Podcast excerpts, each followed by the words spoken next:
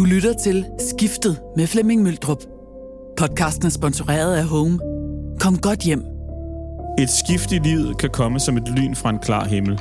Pludselig, og helt uden advarsel, står man ved en skillevej og skal gentænke sin tilværelse. Nogle skift kræver et langt tilløb. Tør man? Vil man det nok? Et skifte er en samtale værd. Mit navn er Flemming Møldrup, og den samtale har jeg tænkt mig at tage med en række mennesker, der alle har været igennem et skifte i deres liv. Måske vi kan lære noget af dem, eller måske vi bare skal lytte, for vi kan jo være på vej mod det samme skifte i vores liv. I dag er jeg kørt til Odsherred. Her besøger jeg filminstruktør Anna Emma Haudal, der for alvor slog igennem med den populære ungdomsserie Doggystyle. Snart kan hun også skrive spillefilm på C V'et, for til november har hun premiere på sin debutspillefilm Venuseffekten. Men det er ikke det, der sker på skærmen, vi skal tale om i dag. Og så alligevel. For det var ønsket om at arbejde som manuskriptforfatter og instruktør, der fik Anna Emma til at flytte ind til København, men også ud på landet igen, da storbyen og en sygdom satte alvorlige fysiske spor i hende. Vi kommer til at tale meget mere om skiftet mellem land og by, men først tak for, at vi må besøge dig, Anna Emma. Jeg vil bare lige sige, jeg sidder jo her i din stue. Jeg blev slået helt omkuld over, hvor smukt det her hus det er, og hvor fint det ligger i, øh, i en, er det en udkant af en lille landsby? Eller er ja, det, inde det er i, det. Ja. Det er lidt en udkant. Ja. Men jeg sidder her med min, et, et, et kop øh, hjemmelavet hylde bærsaft i hånden, og det smager vidunderligt. Øhm, jeg tager lige en sluk nu, for jeg kan mærke, at det har gavnlige effekter på mig. Det tror jeg også, det her. Mm. Øhm, jeg bor jo inde i København, og noget af det, som jeg tit går og er sur over inde i byen, det er det her med, at, at der er alt for lidt natur. Og det natur, der er, det er sådan noget kurateret natur. Det er parker, hvor der kommer nogen og rydder op og klipper hæk. Og nu ved jeg, at Københavns Kommune gerne vil lave no- noget af Nordhavns-typen til sådan en, en vild naturpark. Men jeg, altså, jeg savner naturen, og så kørte jeg lige herop for at besøge dig, og så er der bare vild natur over det hele, eller der er meget natur i hvert fald over det hele. Hvordan har, har du det med naturen? Må jeg spørge om det? Jeg er jo naturen. Prøv at forklare altså, mig, hvad du mener med det. Jeg tror, at det er gået op for mig i slutningen af tyverne i hvert fald. Måske noget af lige at blive tredive, før jeg rigtig forstår det, at øh, det der med ting slet ikke er sådan forenligt med mit kød og blod, selvom jeg er meget optaget af ting, og meget optaget af konstruktioner, som er menneskeskabte, så er mit kød og blod jo meget tættere på at være et træ, eller en gulerod, eller et får. Mm. Og jeg tager også tit mig selv i at bevæge mig som dyr. Altså vi er jo dyr mm. i virkeligheden. Mm. Og jeg tror det er derfor jeg siger, at jeg er naturen. Jeg føler mig som en del af naturen, og jeg forstår, at det er i naturen jeg forgår, og min krop bliver til jord på et mm. tidspunkt, når jeg er færdig med at leve. Mm. Og det er derfor jeg ligesom siger, at jeg er naturen. Jeg tænker, at det vil, hvis alle, flere sagde det, så ville vi stå meget bedre i forhold til naturen, tror jeg. Men, men øhm, faktisk så er det, jo ikke, det er jo ikke et område, der er fremmed for dig, det her altså Odsherred. Du er jo opvokset i Bøsserup, ja. Som ikke ligger særlig langt herfra. Hvordan var, altså, nu ved jeg ikke, hvor, hvor du, om du er opvokset i parcelhus, eller på gård, eller hvordan eller det. Men du har i hvert fald været omgivet af natur. Ja. Har det haft nogen påvirkning, da du det var barn? Det er he- helt klart, og det er, jo, det er jo det, jeg vendte tilbage til, og jeg tror, at hvis ikke jeg havde haft den opvækst, så havde jeg jo ikke, øh, hvordan skulle jeg så nogensinde have opdaget, mm. at min krop er tættere på at være et træ, end at være min bil. Mm. Øhm, det er jo noget, jeg er kommet i tanke om, kan man sige, mm. ved at, at, at, at beskæftige mig med minder og historier, og jeg tror også, det er fordi, jeg skriver. Mm. Øhm, og så hæver jeg jo fat i ting i oplevelser og situationer fra mit eget liv og fra andre menneskers liv. Mm. Og det har ligesom gjort mig bevidst om, hvad det har betydet for mig øh, at vokse op tæt på naturen. Jeg voksede op på et husmandssted, så der var ligesom stald og lade og plads til, at vi havde alle mulige slags dyr. Og mine forældre er faktisk ærkekøbenhavner, mm. som flyttede på landet for, for med drømmen om at blive selvforsynende. Og det var de da også et par år, tror jeg. Mm. Men ikke hundrede procent. Nej. Men så, du, så det der med at dyrke sine egne grøntsager og forstå processen i naturen og sæsonerne og sådan noget, det er ikke fremmed for dig? Slet ikke. Altså mine forældre havde store problemer med mig, når jeg skulle spise ude, fordi jeg synes ikke kødet smagte af kød, og øh, jeg kunne ikke lide las- andre menneskers lasagne og sådan noget, fordi der var jo ikke, det, det var som om, at alt hvad vi fik derhjemme, var jo ligesom fra haven, mm. eller også var det købt på en eller anden gård, eller en gris, der byttede til en ko og så videre, mm. ikke? Så alt var så rent. Det var rene produkter, vi mm. fik. Og når man er vant til det fra barns ben, så at få sådan en pakke kød fra Netto til femten kroner, det er virkelig mærkeligt. Mm. Altså det smager simpelthen ikke af kød. Mm. Det smager af, af salt og, og, og sten på en måde. Altså mm. det er sådan virkelig different. Mm. Hvad var din drømme så for fremtiden? Det var at komme væk. Altså, jeg drømte om byen, fra jeg var meget lille. Gjorde du det? Og jeg var meget optaget af byen.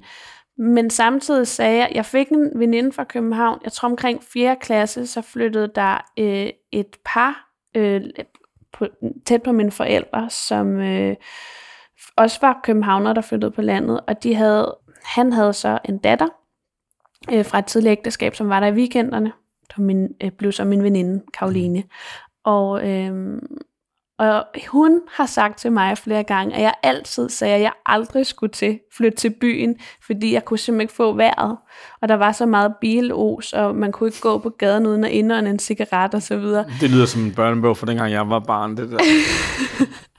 Altså, det synes jeg var så sjovt, fordi mm. i min hukommelse, så har det ligget meget nært altid, at jeg i hvert fald skulle til byen på et tidspunkt. For alle, jeg er den eneste i hele min familie, der voksede op på landet. Alle mine kusiner er fra byen, og altså det, alle har altid boet i byen. Øh, så jeg har også haft et meget nært forhold til København, og kommet meget i København, og vi shoppede også i København. Det var ikke sådan noget med, at jeg kun kom til København en gang om året, som nej, nej. Det har været for mange af mine øh, venner, som er vokset op på landet. Nej. Der var det super fremmed for dem, mm. og det var også tit mig, der viste vej på skoleudflugter, fordi jeg kendte gaderne. Mm. Øhm, så byen har ligget mig nært altid, og det pulserende og kulturlivet, jeg kunne ikke have få de samme oplevelser øhm, heroppe, som jeg kunne i byen, og elskede teater, elskede biografen, kunstudstillinger. Var det, var det kunsten, der var din bydrømme, eller altså kulturen, der var din bydrømme, var, eller var det bare det der med, at der var nogen, der dy- ambulancer og sirener? Det var begge dele, folk, det var kulturen, men ja. Det var virkelig også bare det at sidde på en café og kigge på mennesker. Mm. Og betragte et liv. Øh, fordi herude, så vidste man jo, hvem alle var. Mm. Også selvom man jo i virkeligheden ikke ved, hvem alle er. Hvor det der med at sidde, jeg har altid været meget sådan observerende, godt lide at kunne kigge på mm. mennesker, også i skolegården. Mm. Men jeg er ligesom vokset op et sted, hvor man bare går hen og siger hej og snakker med folk. Og den kultur er der jo ikke i byen. Man går ikke bare hen til fremmede, stiller nej, så bliver de, de private spørgsmål. Ja, så i stedet for var der sådan en, en... Jeg havde sådan lyst til at digte, hvem alle de her mennesker var, når mm. man sad på hovedbanegården og ventede på at skulle tage et tog hjem og så videre. Og den der sådan digteriske adfærd havde jeg meget tidligt. Og den havde det godt i byen mm. på det tidspunkt. Ja, den blev stimuleret af at være i byen. Ja, for jeg, hvor længe har vi været en times tid, der er kommet en bil forbi. Ja. Der er ikke så meget digteri her lige nu i hvert fald. Altså, men men er det så er det den der digterlyst eller hvad skal man sige fascinationen af andre mennesker, der der får dig til at flytte til København? Ja, det er det. Det er jo, det er jo også fordi at den uddannelse jeg gerne ville have, som var Filmskolen, den kunne jeg ikke få herude. Det, nu kommer jeg igen til at tænke på Karoline, der sagde, at jeg har altid sagt, at jeg ikke skulle til byen, men inde i mit hoved har jeg altid vidst, at jeg skulle til byen, og jeg har været meget determineret omkring, hvad for en vej jeg ville. Jeg vidste meget tidligt, at jeg ville skrive, og i det øjeblik, jeg blev præsenteret for altså filmmediet øh, og seriemediet, der vidste jeg, at jeg i hvert fald også skulle skrive film. Så der har ligesom været en sådan ret klar vej for mig, og jeg har altid vidst, at det var i København. Kan du huske, hvad det var, der gjorde, at du besluttede dig for, at du skulle skrive?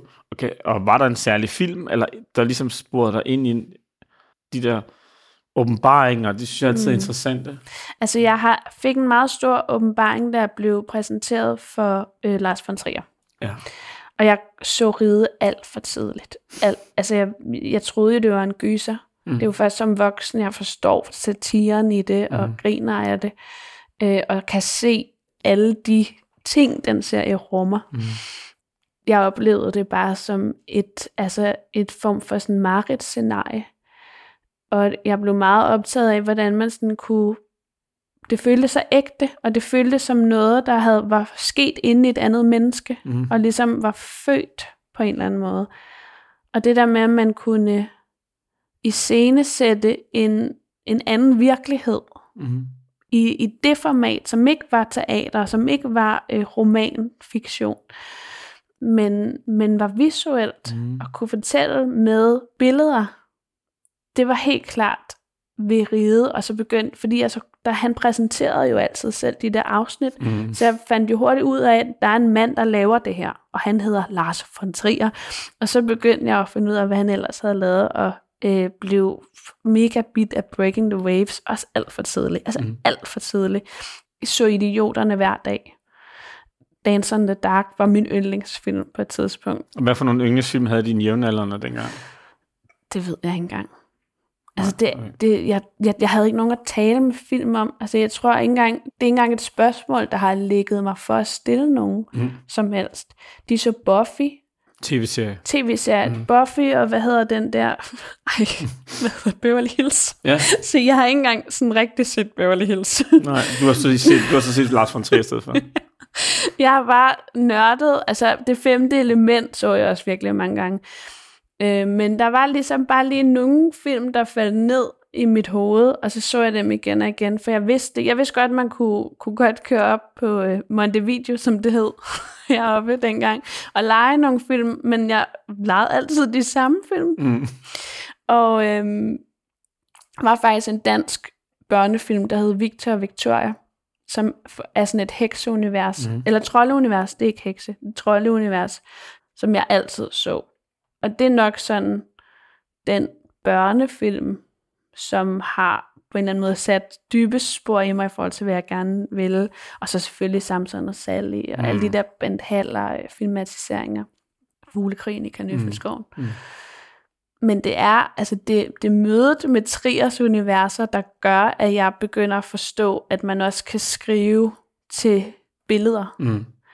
Fordi at det er så filmisk, det han mm. laver. Det er jo ikke bare nogen, der sidder og snakker, og nogen, som har problemer, så bliver de løst, og så bliver problemet lidt større, og så videre. Det, han fortæller jo i billeder, og der er så meget poesi, mm. og så meget, som jeg tror ramte min underbevidsthed ret konkret, mm. Mm. i forhold til, at jeg døde rigtig meget med mareridt, og var sindssygt mørkeret, og elskede alt uhyggeligt, men kunne ikke styre det. Mm.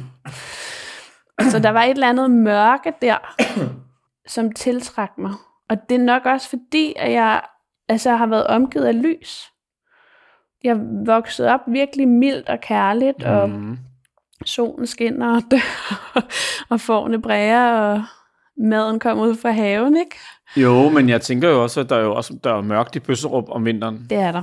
Der er rigtig mørkt. Der er virkelig mørkt. Øh, I forhold til inde i København. Ja.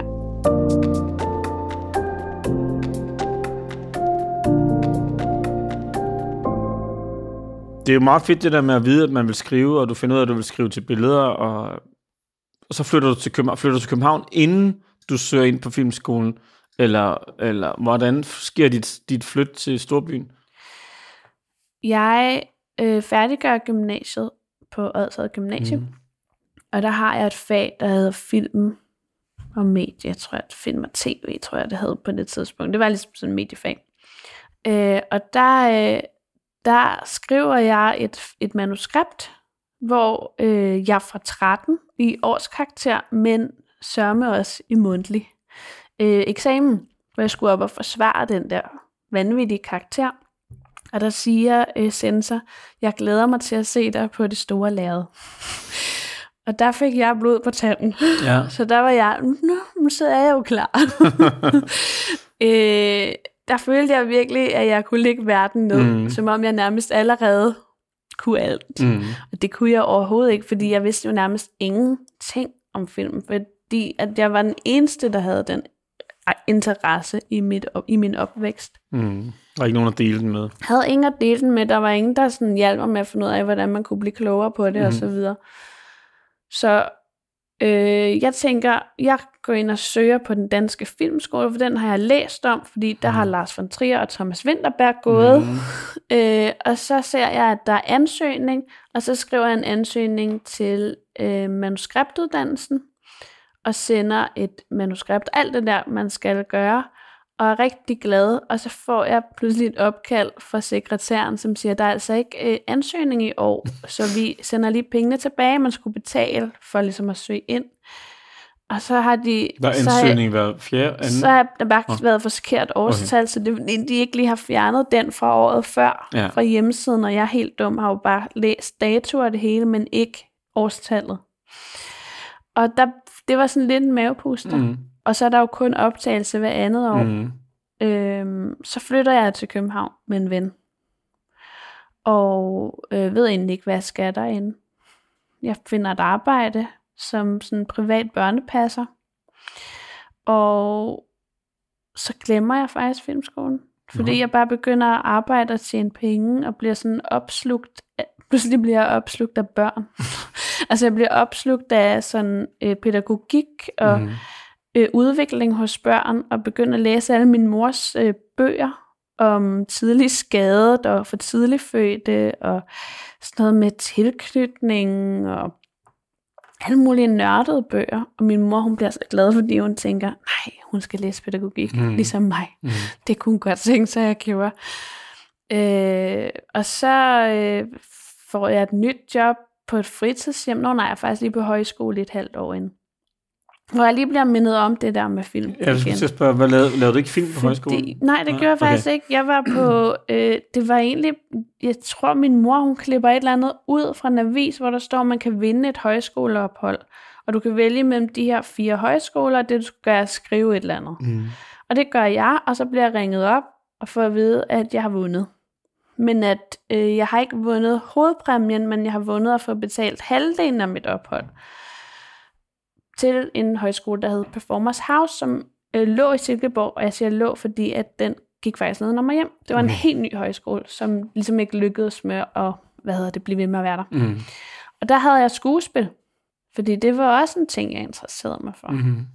Og måske det der med, at jeg sendte noget afsted, som var super sårbart, og så var der ikke ansøgninger alligevel, gjorde måske, at jeg vendte tilbage til noget, som jeg vidste, hvad var. Jeg har altid spillet teater, og haft øh, rigtig god succes med det. Mm. Det var ligesom så naturligt for mig at spille skuespil, fra jeg var helt lille, på Odshad Teater. Mm. Så tænkte jeg, nå, men jeg kan også bare gøre noget, jeg ved, jeg kan finde ud af. Og så, øh, så derfor så vælger jeg den linje mm. på højskolen. Der var heller ikke film på den højskole. Og der går det virkelig op for mig, okay, men jeg skal jo skrive, fordi jeg kunne simpelthen ikke lade være med at pille ved manuskripterne. Mm. Jeg kunne ikke lade være med ikke at synes, det var godt nok, og jeg fik også lyst til at instruere det. Jeg fik lyst til at lave lys, jeg fik lyst til at lave scenografi, jeg fik lyst til at beskæftige mig alt, hvad der var bagom. Mm.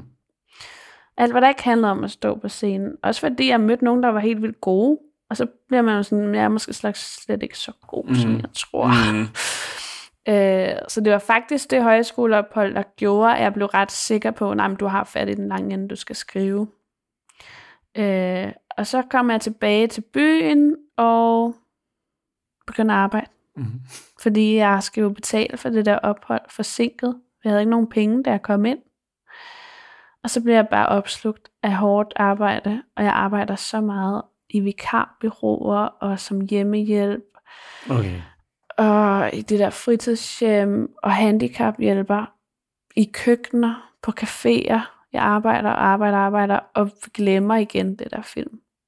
Det er vildt nok, når du, at, du kan, at du ligesom kan blive ved med at tabe tråden omkring det. Ja, men jeg tror, det var meningen, fordi det er jo alle de oplevelser, der gør, at jeg har noget at skrive om nu. Ja. Og det er jo mødet med alle de forskellige rum og mennesker og arbejdspladser, mm. der gør, at jeg øh, ligesom mm. på en eller anden måde har noget materiale. Mm. Øh, jeg har fundet ud af, hvad jeg synes er spændende, og at det er mennesker, der er mit hovedfokus. Jeg er optaget af karakter, jeg er optaget af vores mønstre, den måde, vi er mennesker på, sammen og alene, den måde, vi går ud i verden på, for det er så forskelligt. Mm. Og så tror jeg også, der er noget med de forskellige lag. Jeg, jeg opdager på et tidspunkt, at meget af det tv og film, der bliver lavet i Danmark, foregår i de samme miljøer, og det er ofte de miljøer, som forfatteren eller instruktøren kommer i.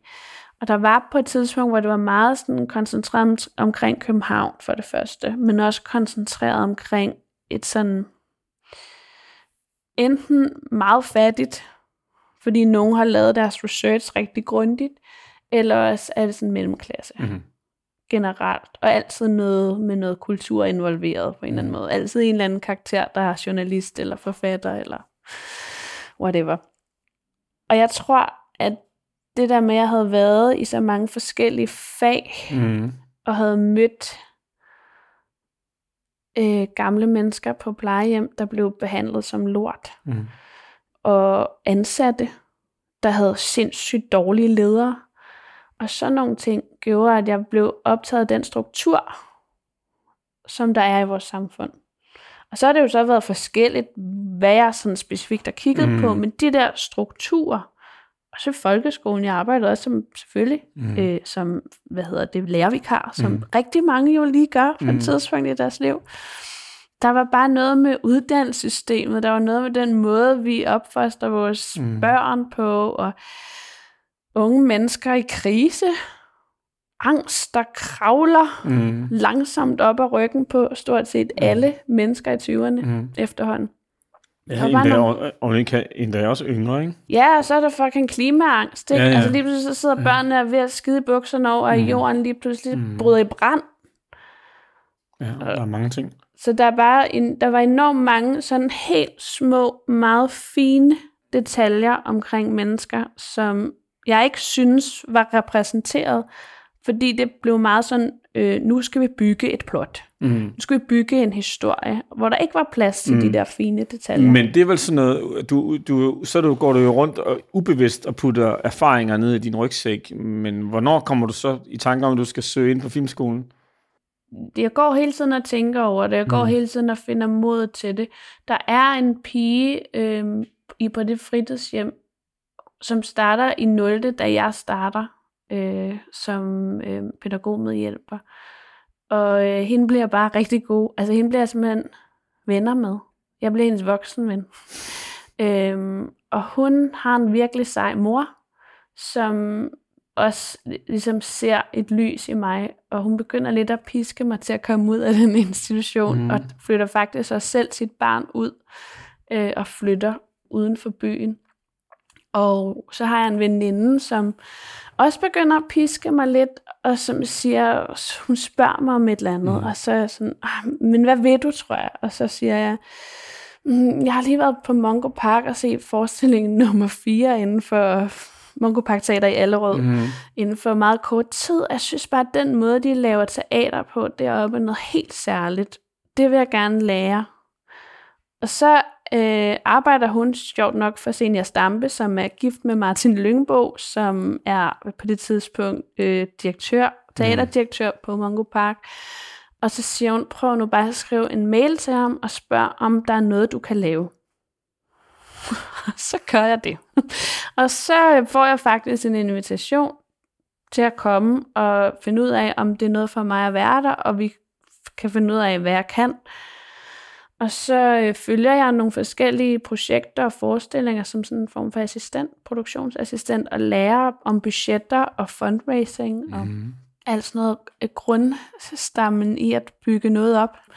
Og det var bare virkelig godt, fordi det der var med at bare være i det miljø, gjorde jo, at jeg virkelig blev mindet om, hvorfor at det var, jeg gerne ville, det jeg ville. Ja. Og så søger jeg ind på Dramatikuddannelsen øh, ved Aarhus Teater, mm. og jeg søger ind på Filmskolens manuskriptuddannelse.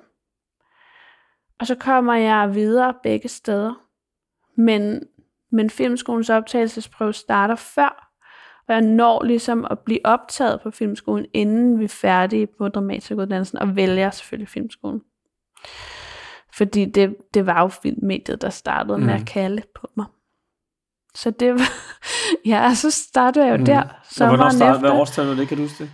Øh, det var... Det må så have været i tretten, to tusind og tretten. Mm-hmm, ja. Og hvor lang tid tager den? Den tager to år?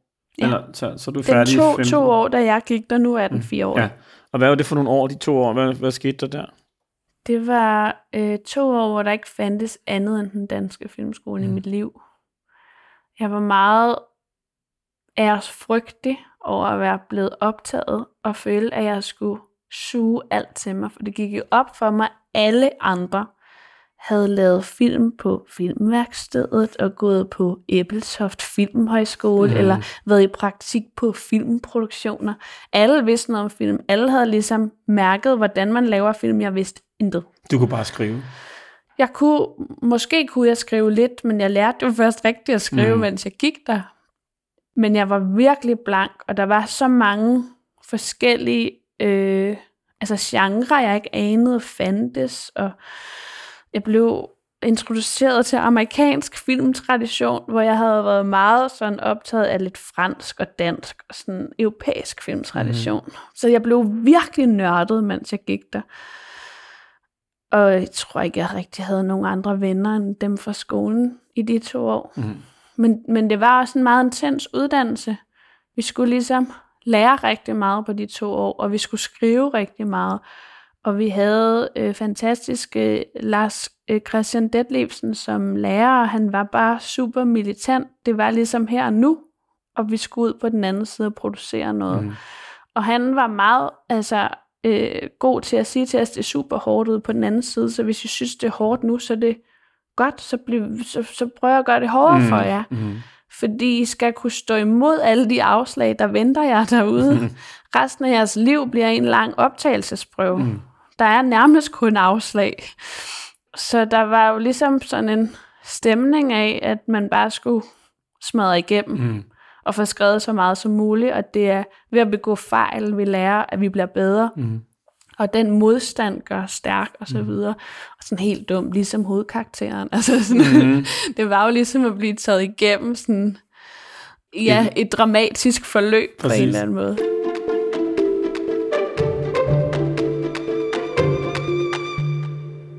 Men så kommer du ud i to tusind og femten, og så i to tusind og atten, så kan man godt sige, så...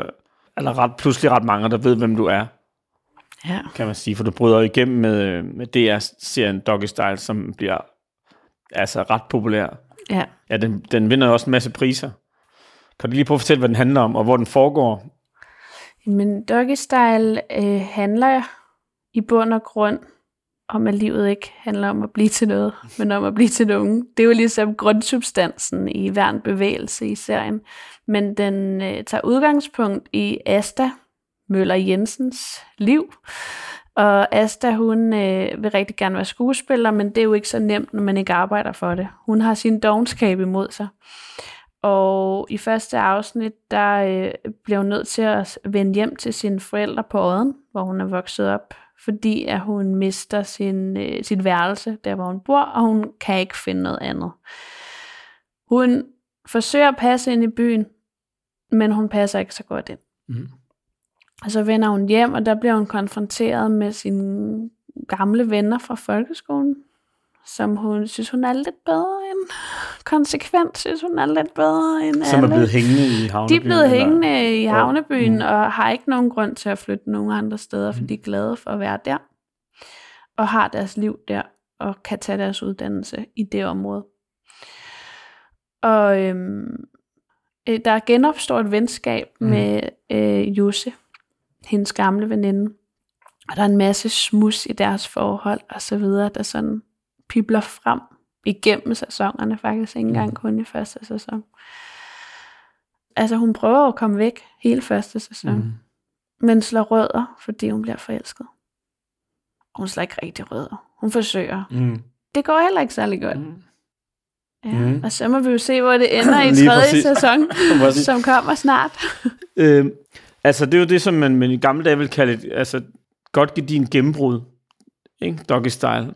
Hvad har det betydet for dig, den opmærksomhed og den succes? Jeg troede, at øh, jeg var en, en ekstrovert person, der kunne øh, var rigtig god til at tage imod succes, og øh, har altid glædet mig hele mit liv til at på en eller anden måde opdage, at jeg var god til noget.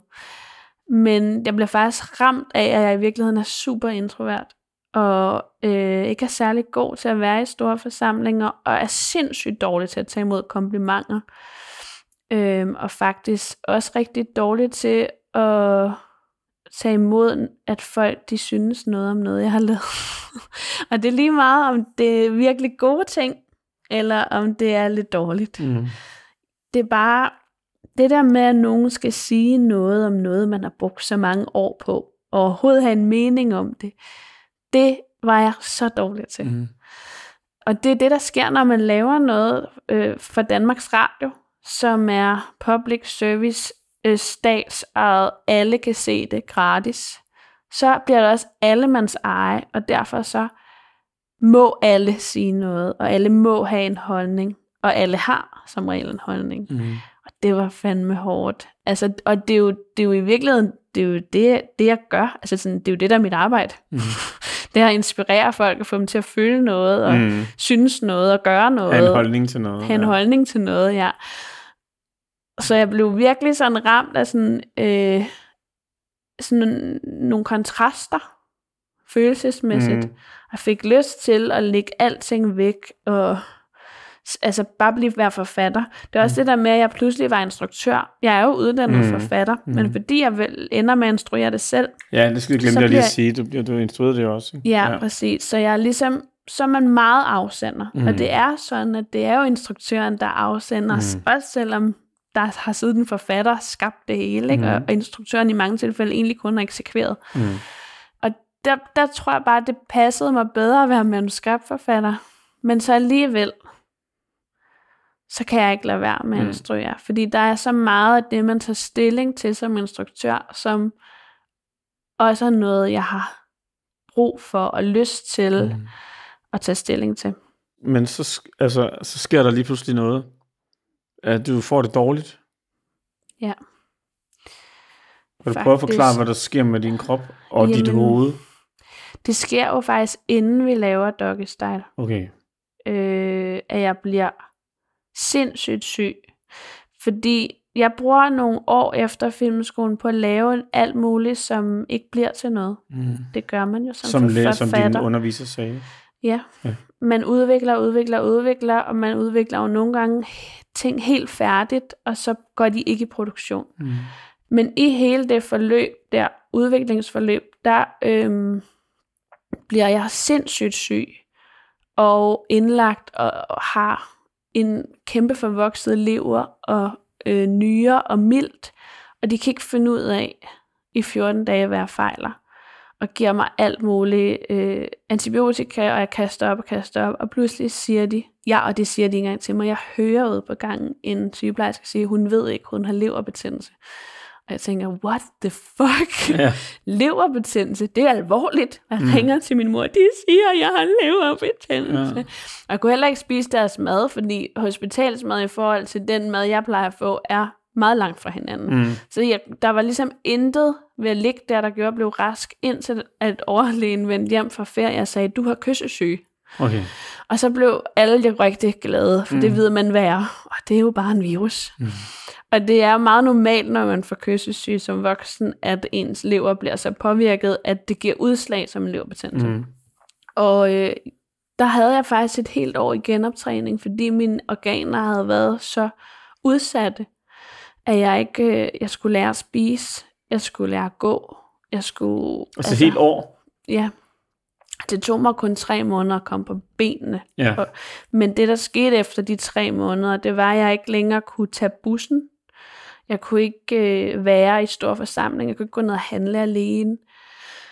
Jeg kunne ikke gå til fest, altså jeg kunne kun sådan noget en til en. Altså fire mennesker i et rum var næsten også for meget. Så, det, så, så hele din tilværelse blev vendt fuldstændig på fuldstændig. hovedet? Fuldstændig. Altså jeg er ligesom gået fra at komme ud fra filmskolen og gå til alle branchefester mm. og snakke med alle, der kunne lære mig noget. Og alle, altså jeg var meget opsøgende, og jeg boede i en fantastisk lejlighed på Christianshavn sammen med min veninde. Og det var jo også, for hende var det sådan et helt nyt menneske, der mm. kom ud fra hospitalet. Hun var bare vant til den der boomie. festaben, mm. der man aldrig vidste, hvor var. Mm. Øh, og pludselig så kunne jeg kun være på landet. Mm. Så jeg boede nærmest op hos min mor og far. Du flyttede midlertidigt ud til din mor og far, eller hvad? Jeg boede på Christianshavn, ja. Men jeg var oppe hos dem i alle weekender. Okay. Og når jeg ikke skulle være der, hvor jeg var, fordi så havde jeg jo fået et job på Øhm, det er øh, nye juleklænder, som hed Theodor og den magiske talisman, som øhm, episodeforfatter. Og det skulle jeg starte på. Det skulle jeg faktisk have startet på, mens jeg var indlagt, og de var så søde og vente på mig, og ikke bare give øh, øh, hvad hedder det, opgaven til en anden. Så der var meget, jeg kunne lave hjemmefra, da vi gik i gang med at skrive og ikke mm. udvikle. Så jeg kunne være ret meget på landet. Og så endte jeg med at investere i en bil, sådan så jeg ikke skulle med tog. Så jeg bare kunne køre mm.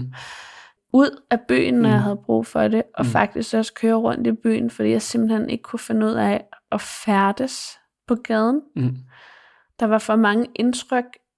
Jeg, jeg har det som om, at jeg har prøvet, hvordan det er at være A D H D, mm.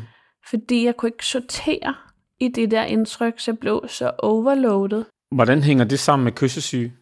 Der er noget med, at øh, altså når organerne har været meget påvirket, så, altså, så bliver man meget hurtigt overstimuleret, mm. fordi det hele hænger jo sammen. Og i, altså i, nu er København jo den største by, vi har i Danmark, men det er jo ikke sådan en rigtig, rigtig stor by. Men, men, men der bliver man, altså der er mange indtryk i København, ikke? Mm, ja, men også lyde. Ja. Jeg havde også svært ved, pludselig der var en overbo og en underbo, der var også nogen inde ved siderne af jer, og de larmede, jeg kunne høre alt. Jeg blev oversensitiv. Sensitiv, ja. ja. Øhm, og så havde jeg også problemer med mit syn. Der var nogle dage, jeg ikke kunne se noget. Jeg mistede simpelthen synet, og det er jo åbenbart også normalt, når man har haft en skade, eller har en skade på leveren, og den er ved at regenerere, at ens syn bliver påvirket af oh, det. Shit. Ja. Altså... Det, nu kører du så hjem i weekenderne, eller din, det, faktisk er der også en periode, hvor din far kører frem og tilbage. Ja. Med... Det er fordi, at jeg er jo indlagt, og ja. de vil ikke udskrive mig, og, så, og jeg, er sådan, jeg bliver ikke rask her, for jeg kan ikke spise jeres mad. Der er ligesom, nu ved vi, hvad jeg fejler. Og så var de rigtig søde og sagde, at fordi at de vidste, at min far han var pensioneret og gik mm. hjemme, så der var nogen, der kunne holde øje med mig helt. De var meget bekymrede for mine levertal, fordi de faldt ikke, som de skulle. Øhm, og min mild blev ved med at være kæmpestor. Mm. Så fik jeg alligevel lov til at øh, blive sendt på orlov, så jeg havde stadig det der armbånd på, og var ikke udskrevet. Men min far skulle køre mig ind hver eneste dag, for at få taget prøver, så de kunne holde øje med, at levertallet faldt, som det skulle, og infektionstallet også faldt. Øhm, og det gjorde det jo så meget langsomt, men til sidst så blev, gik jeg fri. Okay. Så vi ikke skulle derind hele tiden. Så ja. blev det sådan noget hver tredje dag, og så mm. blev det en gang om ugen. Og undervejs i det her forløb, der har du så nogle samtaler med din familie, forestiller jeg mig, omkring hvad der vil være godt for dig, eller ikke godt for dig at gøre, eller hvad? Ja, men der er egentlig ikke nogen, der, altså, der er ikke nogen, der ved, hvad der er godt for mig. Nej. Altså, der er ingen, der kan forestille sig, at jeg på et tidspunkt i det der forløb siger, jeg kunne egentlig godt tænke mig at flytte på landet igen. Nej, så det er ikke noget, I, det er noget du selv kommer frem til? Det er til. noget, jeg selv kommer frem til, fordi min mor tvinger mig til at gå tur hver dag og få frisk luft. Og jeg, det er så svært for mig, jeg har så meget kvalme hele tiden, mm. at jeg kan simpelthen ikke komme ud. Øh, men hun tvinger mig virkelig til at komme ud og gå den der tur. Og så begynder jeg jo at kigge mig omkring, og så er der lige sådan en lille skur til selv, og så er der et lille sommerhus der, og jamen, der kunne man også bo. Jeg begynder at... F- forestille mig på de der gåture, hvordan det ville være at bo der, eller der, eller der, og hvor jeg kunne se mig selv. Og det er jo på en eller anden måde en leg, der fortsætter. Øh, der bliver frisk nok til at være i byen, og flytte hjem igen, og gå på arbejde, selvom jeg stadig tager meget ud på landet. Mm. Så fortsætter den der leg også i forhold til, men vil jeg egentlig gerne tilbage til landet? Mm. Og hvor, hvad skulle det så være, og hvordan... Men jeg er slet ikke klar til at flytte ud af byen, også fordi jeg tænker ikke, det kan fungere med mit arbejde. Du, nej, du tænker, at du, får, du skal være der, hvor du er, for ja. ligesom at kunne få landet jobs. Præcis, og det er også for meget tid at bruge på transport, mm. fordi jeg er sådan en nørd, der skriver simpelthen så mange drafts og så mm. mange timer, for at kunne blive tilfreds med det, jeg mm. laver. Så der ville ikke være nok timer i døgnet, følte jeg heller, mm. øh, da jeg arbejdede på den måde i hvert fald.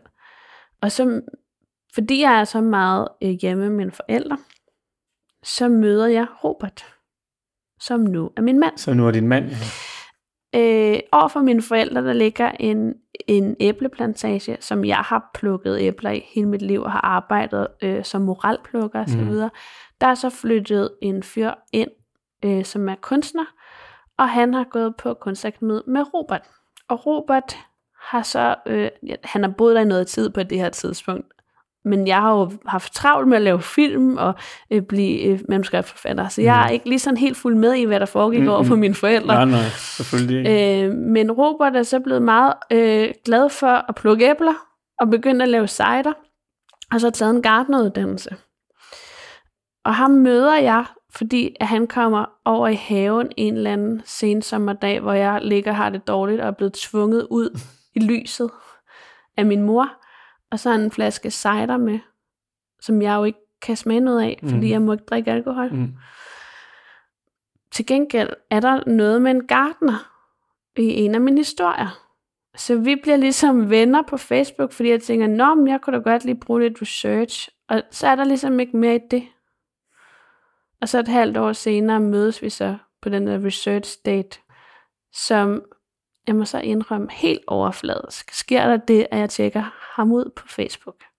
Og så finder jeg ud af, at han jo ikke bare er gartner. Han er også bager. Og han er også uddannet på kunstakademiet. Det synes jeg er et ret spændende mix. Helt overfladisk. Hmm, først havde jeg tænkt, at den er ikke noget for mig. Så ser jeg de der makater. Hmm, spændende, spændende. Rigtig dum. Ja. Og så vil jeg egentlig gerne på research date med ham. Mm. Og så bliver vi forelsket. Ja, det var dejligt. Ja, og han vil også gerne på landet. Ja. Så altså, efter det er det ligesom fuldstændig naturligt, ikke bare at lege, skal jeg finde et skur eller et sommerhuslejen, mm. men at lege, mm, kunne der være en gård? Ja, lege med den rigtige udflytteridé. Ja. Præcis. Ja, ja.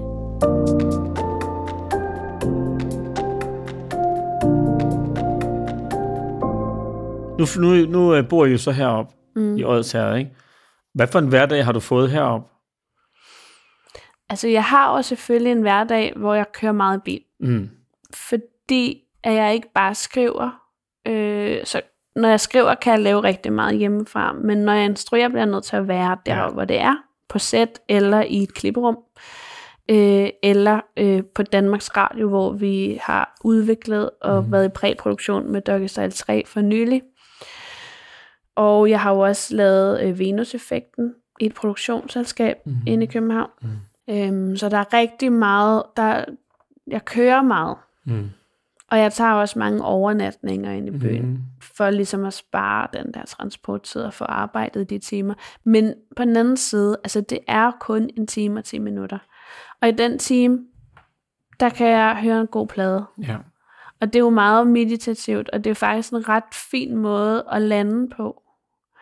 Og når jeg tænker over det, så brugte jeg jo også nogle gange en time på cykel, fordi jeg lige skulle handle på vejen, mm. eller et eller andet. Mm. Vi handler jo ikke rigtigt herude. Mm. Altså alt er jo omkring os, og når vi handler, så gør vi det sådan lidt stort mm. og planlægger, mm. fordi øh, vi skal køre turen, mm. og man kan ikke bare lige smutte forbi mm. Irma på vejen hjem, mm. som jeg kunne på cykel. Mm. Så der er jo så der er ligesom nogle andre mm. ting, jeg ikke bruger tid på. Mm. Så jeg, jeg ved ikke, om den der transporttid er mere inde i hovedet, eller om den i virkeligheden er så, at det er så meget, som det føles. Det tror jeg ikke. Mm. Fordi inde i byen mødte jeg jo også hele tiden nogen, jeg kendte, og så står man og snakker. Og så kommer man alligevel helt vildt sent hjem. Ja, det er rigtigt. Altså, ja, der er selvfølgelig mange. Men jeg tænker, en time og time er jo ikke særlig lang tid mm. i virkeligheden, når man tænker på, at nogen bruger utrolig lang tid i tog fra Fyn, for eksempel, for mm. at komme på arbejde. Har det betydet noget for dit arbejde, at du flyttede herud? Eller hvad har det betydet for dit arbejde, at du flyttede herud? Altså, det har betydet, at jeg har kunne, jeg er blevet meget bedre til at strukturere mit arbejde. Mm. Jeg bliver jo ikke distraheret af alle de tusind tilbud. Det er jo også sørgeligt. Der er en masse film, jeg ikke når at se i biografen, og forestillinger, jeg ikke når at se på teateret, og koncerter, jeg går glip af. Men til gengæld, så har jeg fundet et fokus i mit arbejde, som er enormt rart. Og jeg er sgu en grundig pære. Mm. Så det gør faktisk, at jeg ikke bliver stresset. Øhm, jeg kan godt blive stresset, fordi jeg stadig arbejder for meget. Yeah. Men, men det er nemmere at finde ro, og det er nemmere at finde sådan jordforbindelse, end det var inde i byen. Og jeg blev ikke distraheret. Og den der igen kontakt med naturen, mm. og med dyrene, har jeg fundet ud af, er sindssygt vigtigt for mit arbejde som forfatter. Især når jeg sidder i udviklingsrum, mm. fordi man bruger hovedet så meget. Og det kan man altså godt blive sindssyg af. Jeg tror ikke, vi har fået snakket om det, fordi I har, I har masser af dyr. Ja. ja. Øh, over på den anden side gaden, der går der en masse høns, og om bag ved huset går der en masse får. Og hvad har I ellers? Så har I tre katte. Vi har fire katte, fire katte. faktisk. Vi har ikke andet end høns og katte og får lige nu. Nej. Vi forbereder at ja. få gris. Okay. Men jeg, så, når du siger det der med, at du arbejder, fordi det, dit arbejde foregår jo inde i, inde i hovedet, mm. og du skaber universer, og du skaber også andre mennesker inde i dit hoved. Det hele, det foregår herinde, og kommer ned på et stykke papir. Når du så kommer hjem derfra, og så går ud, i, øh, ud til forerne, og så siger du, så, så sker der noget med dig. Hvad er det, der sker derude? Altså ude i naturen, det er jo en eller anden form sige. for renselsesproces. Altså, problemerne bliver mindre. De problemer, som der opstår øh, i et udviklingsrum, når man sidder og banker hovedet ind i væggen og ikke kan løse en skid, og det føles som jordens undergang, og mit liv er tabt, og jeg kan ingenting, de forsvinder, fordi det er bare en historie. Og så kommer jeg ud, og så ser jeg, at der er et får, der har fået en byld under foden, og det er bare endnu værre og større, og, og kan øh, gøre ondt helt ind i min sjæl. Mm. Og hvad skal jeg gøre mm. ved den?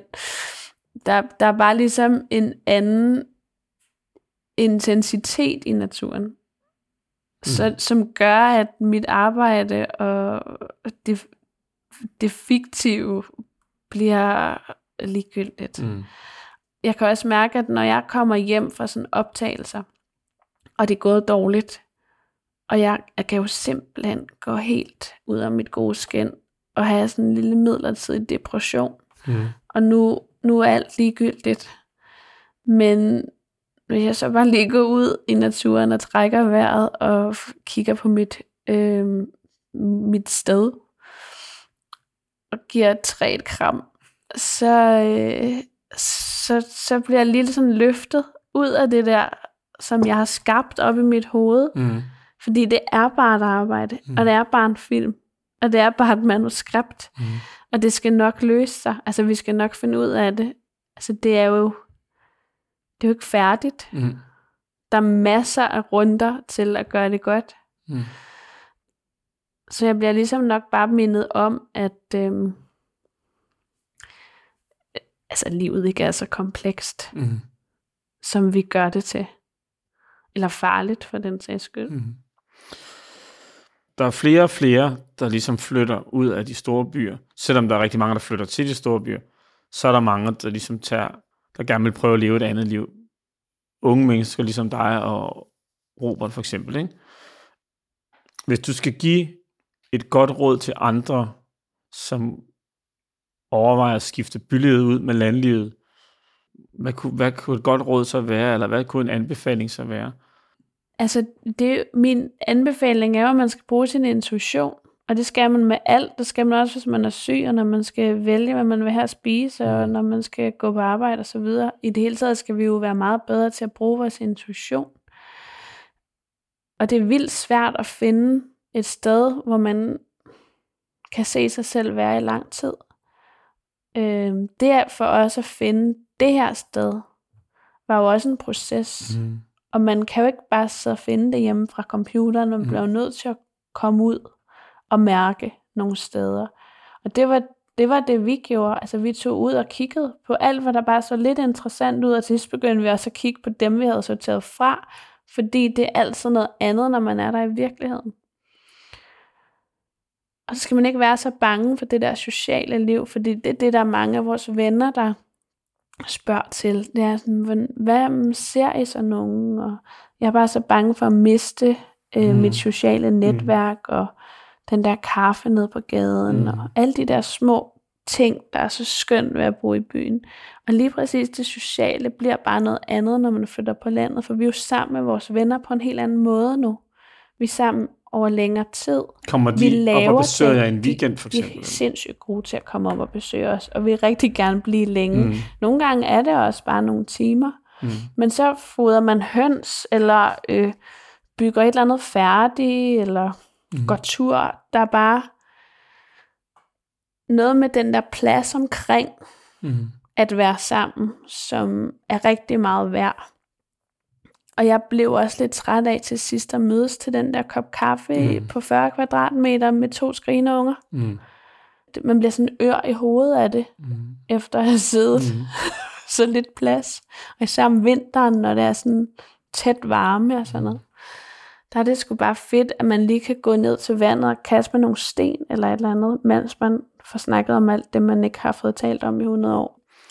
Hvad med jeres fremtid, og, og ikke mindst din fremtid, hvordan ser den ud herude? Øhm, har det et stort spørgsmål? Ja. Jamen, vi har jo simpelthen så mange planer. Ja, øhm, det er det. Nu er vi ved at få tegnet vores øh, fremtidige bageri, som bliver Roberts ligesom sted. Mm. Og det er der, han gerne vil øh, bage økologisk godt brød, fordi det er, der er ikke så mange muligheder for at få et godt økologisk brød heroppe. Det er der ikke. Og, øh, og så vil han gerne lave nogle pizzaer, hvor alt, hvad der er på de pizzaer, det er noget, han selv har dyrket, eller er kød fra vores egen dyr. Og det er jo også sådan et, øh, det er jo totalt et kærlighedsprojekt. Og der er sgu ikke rigtig penge i sådan noget heroppe, fordi der er ikke nok kunder. Øhm, og, og det er også noget, som hører til en sæson. Mm. Men planen er jo, at han på en eller anden måde skal gøre det, og så gå hjemme og, øhm, og lave de grøntsager og passe de får.